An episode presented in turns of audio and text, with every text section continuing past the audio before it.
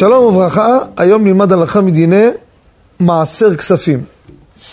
אדם רוצה לבוא לשבת לבית כנסת, אומר רעיון, אני רוצה לקנות מפטיר, אבל פה בבית כנסת, יש פה הרבה אנשים פה מתחרים, אין לו מספיק כסף, או יש לו, רוצה לחסוך, אומר, אתה יודע מה?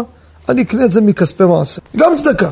האם מותר או אסור? הלכה למעשה, אדם שקנה עלייה לתורה ויש לו חוב, קנה סתם קנה עלייה, הוא לא יכול לשלם את החוב הזה מכספי מעשר. מה אתה משלם? חובות שלך ממעשרות, למה זה שלך? כספי מעשר שער לצדקה, אתה לא יכול לפרוע חובות מכספי צדקה, זה פשוט.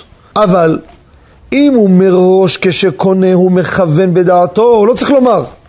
לא צריך לתת דין וחשבון לאנשים. הוא חושב בראש, עכשיו אני קונה עליית שלישי, קונה פתיחת ההיכל, קונה מפטיר, מאיפה? מכספי מעשר.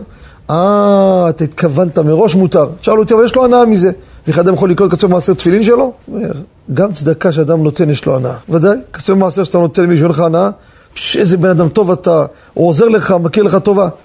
זה לא אסור את זה. פה הוא נותן לצדקה. טובת הנאה הוא עלה לתורה.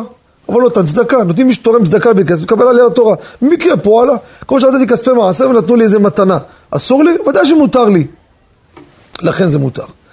זה דין של צדקה. לכן אם כיוון מראש בכספי מעשר, מותר הדבר ואין חשש. אבל אם הוא לא כיוון מראש, כמו שאמרתי, יש לו חוב לבית כנסת מיום כיפור, בא גבאי, אתה יודע, יש לך פה חוב 500 שקל, הייתי לך ממעשר.